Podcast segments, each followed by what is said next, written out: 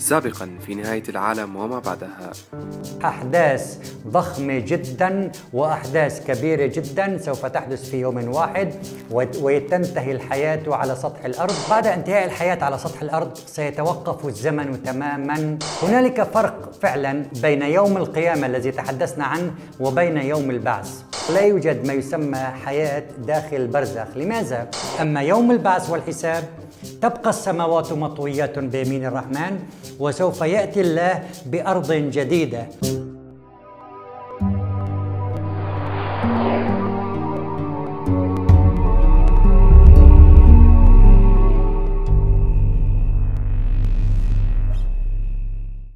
ويوم البعث والحساب ستبقى السماوات مطويات بيمين الرحمن.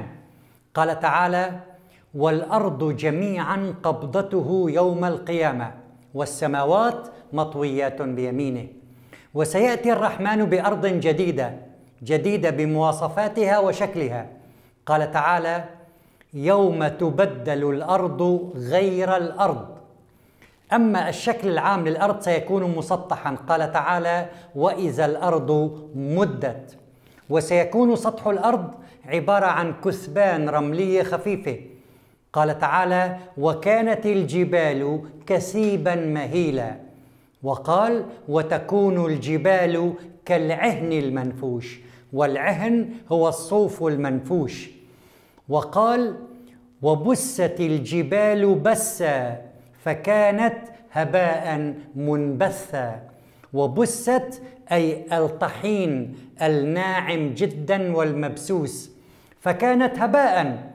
والهباء هو الرماد منبثا أي متطايرا.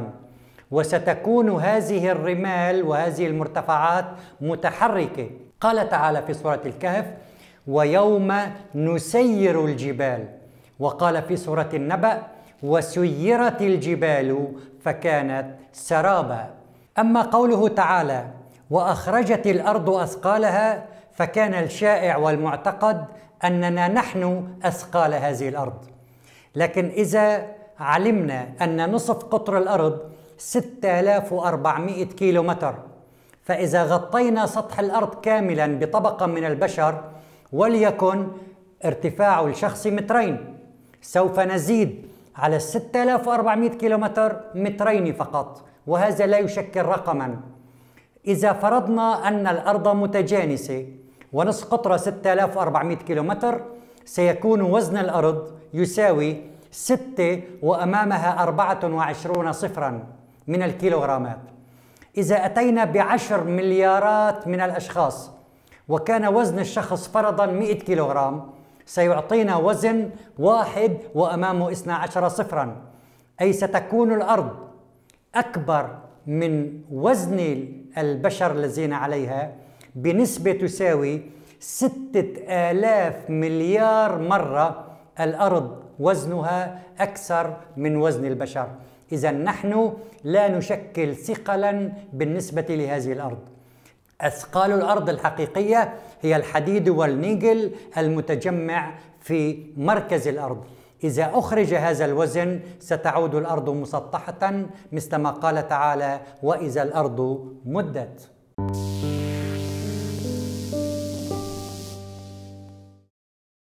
وسوف تكون أجسامنا نحن البشر تحت هذه الطبقة من الرمل.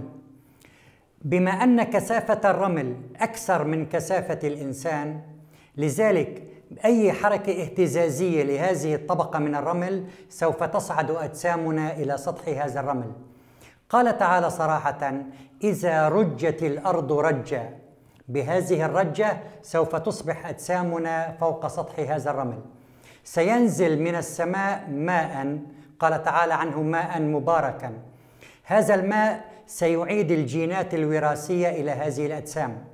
قال تعالى والذي نزل من السماء ماء بقدر فأنشرنا به بلدة ميتا كذلك تخرجون. من بعد أن تبتل هذه الأجسام بالماء ستأتي صيحة أو زجرة واحدة ليس لها تكرار لكي يستيقظ الجميع. قال تعالى فإنما هي زجرة واحدة فإذا هم بالساهرة والساهرة هي الأرض الرملية البيضاء.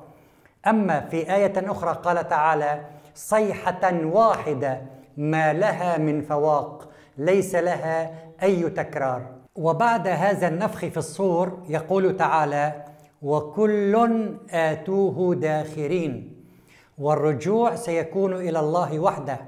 قال تعالى إن إلى ربك الرجعى ويقول في سورة الكهف وحشرناهم فلم نغادر منهم أحدا.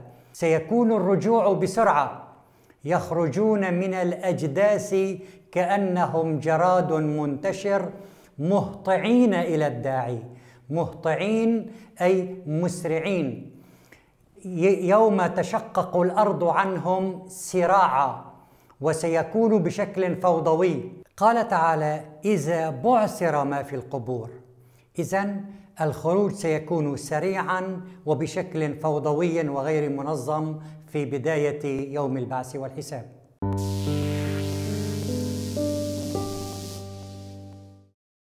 وفي هذا الظلام الدامس وهذه الرمال المتحركة سيحمل كل إنسان أوزاره وذنوبه على ظهره. سميت الوزر لأنها حمل ثقيل وغير نافع. قال تعالى وهم يحملون أوزارهم على ظهورهم وأيضا إذا أضل إنسان إنسانا آخر لا يحمل أوزاره فقط لكن سيحمل بعضا من أوزار ذلك الشخص الذي أضله قال تعالى ليحملوا أوزارهم كاملة يوم القيامة ومن أوزار الذين يضلونهم. ولا يساعد أي أحد احدا آخر في حمل الأثقال. قال تعالى ولا تزر وازرة وزر أخرى.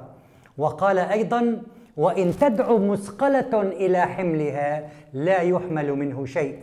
يسمى الوزر لأنه حمل ثقيل ومنه جاءت كلمة الوزير لأنه يساعد في حمل أعباء المسؤولية. وهنالك فرق بين كلمة الوزر وبين كلمة الثقل.